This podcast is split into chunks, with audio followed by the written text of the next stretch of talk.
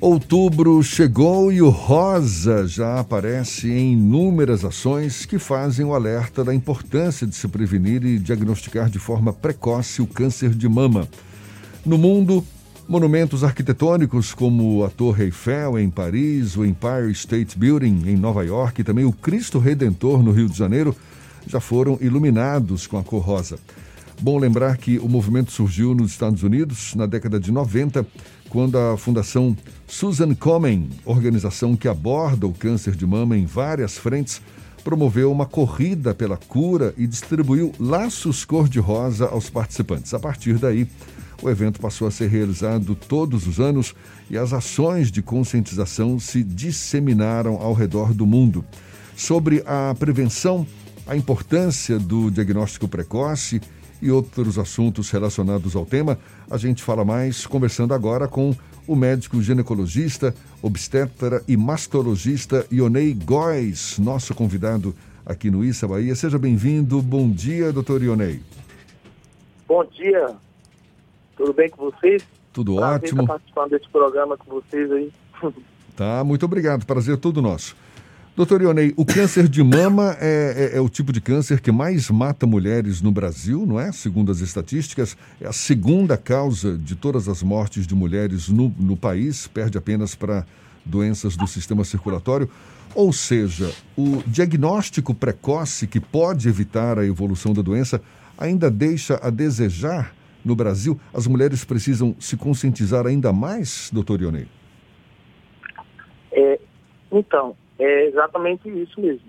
O câncer de mama ele é uma das formas mais comuns de câncer entre as mulheres e o grande problema que nós temos hoje ainda é em relação à cobertura do exame que a gente tem para rastreio, o diagnóstico precoce, que é através da mamografia. E apesar de já ser muito disseminado e muito realizado, a gente ainda tem um número muito grande de mulheres que não realizam esse exame de maneira tão frequente para que a gente consiga ter o diagnóstico da doença numa fase ainda muito inicial, com a possibilidade de cura maior do que 95%. Como é que o senhor explica é, esse descuido das mulheres? É, é de fato falta de, de, de, conscientização? O senhor falou que um dos problemas é a cobertura não é, desses exames de mamografia. Cobertura no sistema público de saúde, é isso? É, não só em relação ao sistema público, mas também Acho que um grande problema, apesar de se ter outubro rosa como aquele mês, que você descreveu muito bem aí, para chamar a atenção das mulheres, que não só naquele mês, na verdade, mas que todos os meses são os meses de conscientização, de cuidado, não só com a mama, mas como, por exemplo, em relação ao câncer de colo do útero, é, muitas vezes há um pouco de descuido e também de falta de acesso. Sim, hoje a gente tem uma disseminação cada vez maior da mamografia no sistema público de saúde, mas muitas vezes a informação ela não chega ou chega e às vezes a mulher não procura. É, e isso acaba fazendo com que muitas vezes não seja realizado no período hábil. A gente sabe que o exame mamográfico ele deve ser realizado, segundo a Sociedade Brasileira de Mastologia, a partir dos 40 anos de idade, que seja realizado anualmente. E às vezes as mulheres elas realizam, mas elas não realizam na frequência que deve ser realizada, para que ocorra o diagnóstico de uma forma bem inicial. Ou seja, é a prevenção indo além do autoexame, não é? Normalmente, qual é o profissional Sim. que deve ser procurado inicialmente? Depende.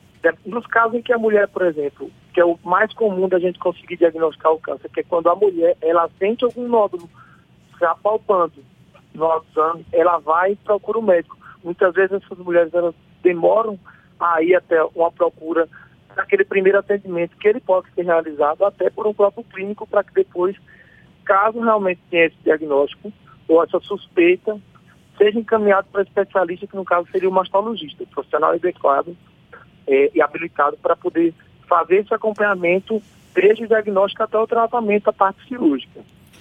Há uma dificuldade das mulheres em lidar com a notícia que houve o diagnóstico ou a, o surgimento de nódulos no seio ou isso já diminuiu bastante?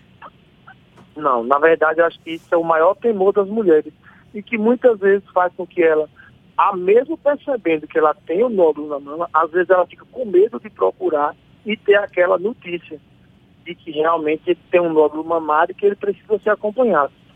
Sendo que, na maioria das vezes, as mulheres elas têm que ter consciência de que, apesar de ter uma, ser algo muito frequente entre as mulheres, principalmente entre a faixa de 30 e 50 anos, a maioria dos casos de nódulos mamários eles são nódulos benignos. E que, às vezes, o tratamento nem sempre vai ser cirurgicamente. Às vezes, o tratamento pode ser através do segmento.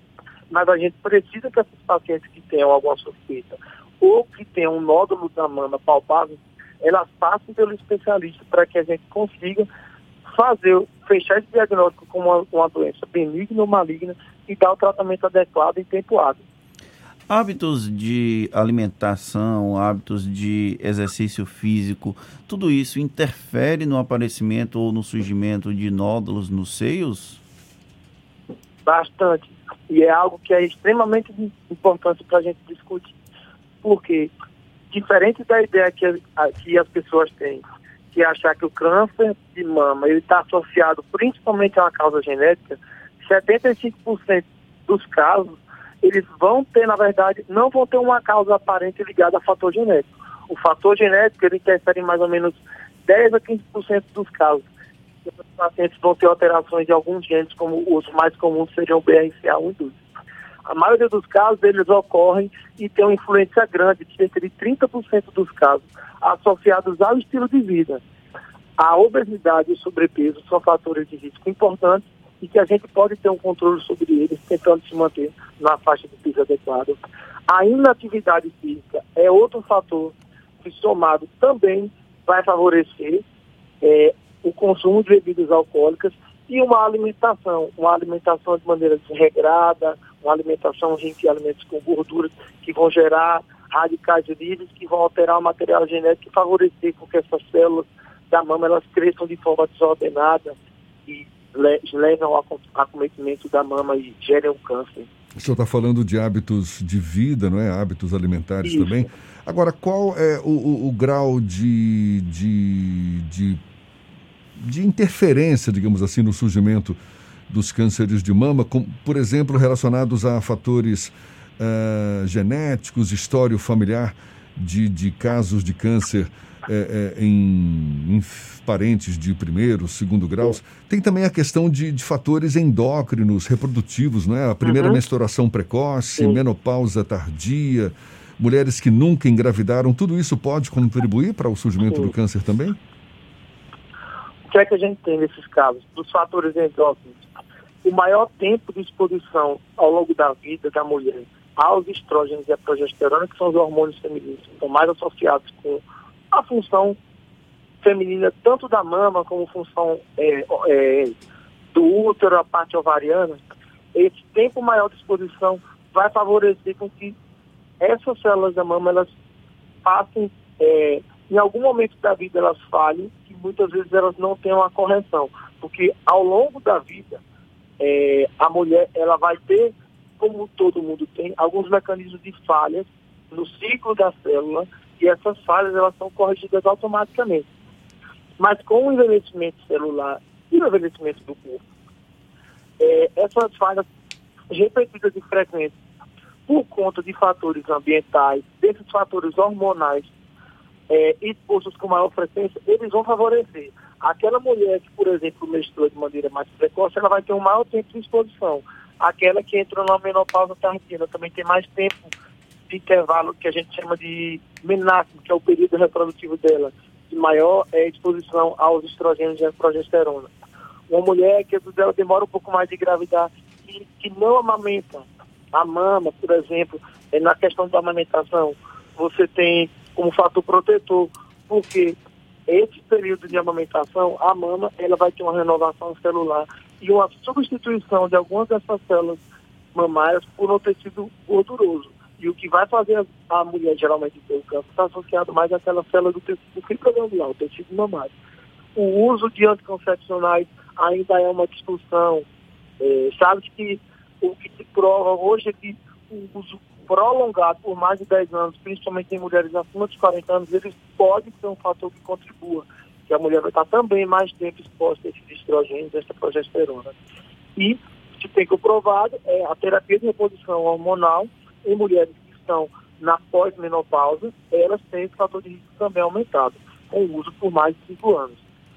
Apesar é, da maior... Em relação aos fatores, aos fatores genéticos, a gente sabe que aquelas pacientes que vão ter maior risco a desenvolver são aquelas que têm história familiar de mulheres parentes de primeiro grau que tiveram câncer de mama e história de câncer de mama em mulheres é, que tiveram parentes que têm câncer de ovário, câncer de mama em homem, porque homem também pode ter câncer de mama, apesar de raro, se abaixo de 1% dos casos, se a mulher tem um parente, se for um homem que teve câncer de mama, ela tem esse risco aumentado. E as alterações genéticas, pelos genes, que são BRCA1, BRCA2 e outros. Eu ia perguntar exatamente isso. Apesar de ser mais comum o desenvolvimento em mulheres acima de 30 anos, é possível que apareçam o, apareça o câncer de mama em, criança, em mulheres mais jovens e também em homens. O fator genético é preponderante para casos assim que fogem do padrão? Sim, nesses casos né, pode ter uma influência maior do fator genético e às vezes a doença também pode se apresentar de uma forma um pouco mais agressiva. Então a importância de qualquer grau de dúvida ou suspeita que o paciente ele venha ter, ele procurar logo o especialista para poder conseguir resolver aquela questão que gera dúvida e muitas vezes gera medo e faz com que o paciente fique postergando a avaliação médica. E aí, às vezes, quando vai, já vai numa fase bem mais avançada. E homem, principalmente, qualquer nódulo, qualquer coisa que seja notado de forma diferente, mesmo que pequena, ele deve logo procurar. Porque não é o mais esperado, o mais comum, o homem ter um nódulo na mama. A gente está conversando com o médico ginecologista, obstetra e mastologista Ionei Góes. Doutor Ionei, a gente sabe que a possibilidade de recuperação de mulheres com câncer de mama é alta, não é? Principalmente quando diagnosticado de forma precoce. E o que, que deve ser feito para que a doença não apareça de novo? Então, como a gente sabe, existem aqueles fatores que são os fatores que a gente estava conversando mais cedo aqui, os ambientais e os comportamentais, e os fatores endócrinos e genéticos. A parte endócrina e genética, infelizmente, são coisas que a gente não tem como ter o domínio. O que a gente pode fazer para ajudar um pouco e que tem uma influência grande para o domínio dessa situação é dos fatores ambientais, o que depende do ambiente e do nosso comportamento, que são os hábitos de vida. A prática de atividade física regular, uma dieta equilibrada e balanceada, o controle do peso adequado, esses fatores que são de extrema participação na formação do câncer, esses aí podem a gente pode conseguir intervir e controlar. Tá certo, estamos no mês de outubro, mês da campanha Outubro Rosa, e a gente fazendo o nosso papel aqui para conscientizar mais ainda as mulheres sobre a importância do diagnóstico precoce, do tão não só do autoexame, mas do, da mamografia, enfim, de todos os cuidados necessários para evitar a incidência do câncer de mama, o câncer que mais mata as mulheres no Brasil. Doutor Ionei Góes, médico ginecologista, obstetra, mastologista também, conversando conosco. Muito obrigado pela sua disponibilidade. Bom dia e até uma próxima. Obrigado pelo convite de vocês também. Um abraço. Só queria deixar uma mensagem aqui para as mulheres que acima dos 40 anos elas comecem a realizar suas mamografias anuais não tenham medo de procurar qualquer dúvida especialista, seja o ginecologista, seja o mastologista, mas procure que daí você vai ter um direcionamento para que não ocorram problemas em um diagnóstico numa fase tardia de uma doença que a gente consegue ter uma taxa de cura alta que diagnosticada na fase inicial. Tá certo, mais uma vez muito obrigado. E essa conversa, você sabe, também vai estar disponível logo mais nos nossos canais no YouTube, Spotify, iTunes e Deezer. Agora, 8h46 na Tarde FM.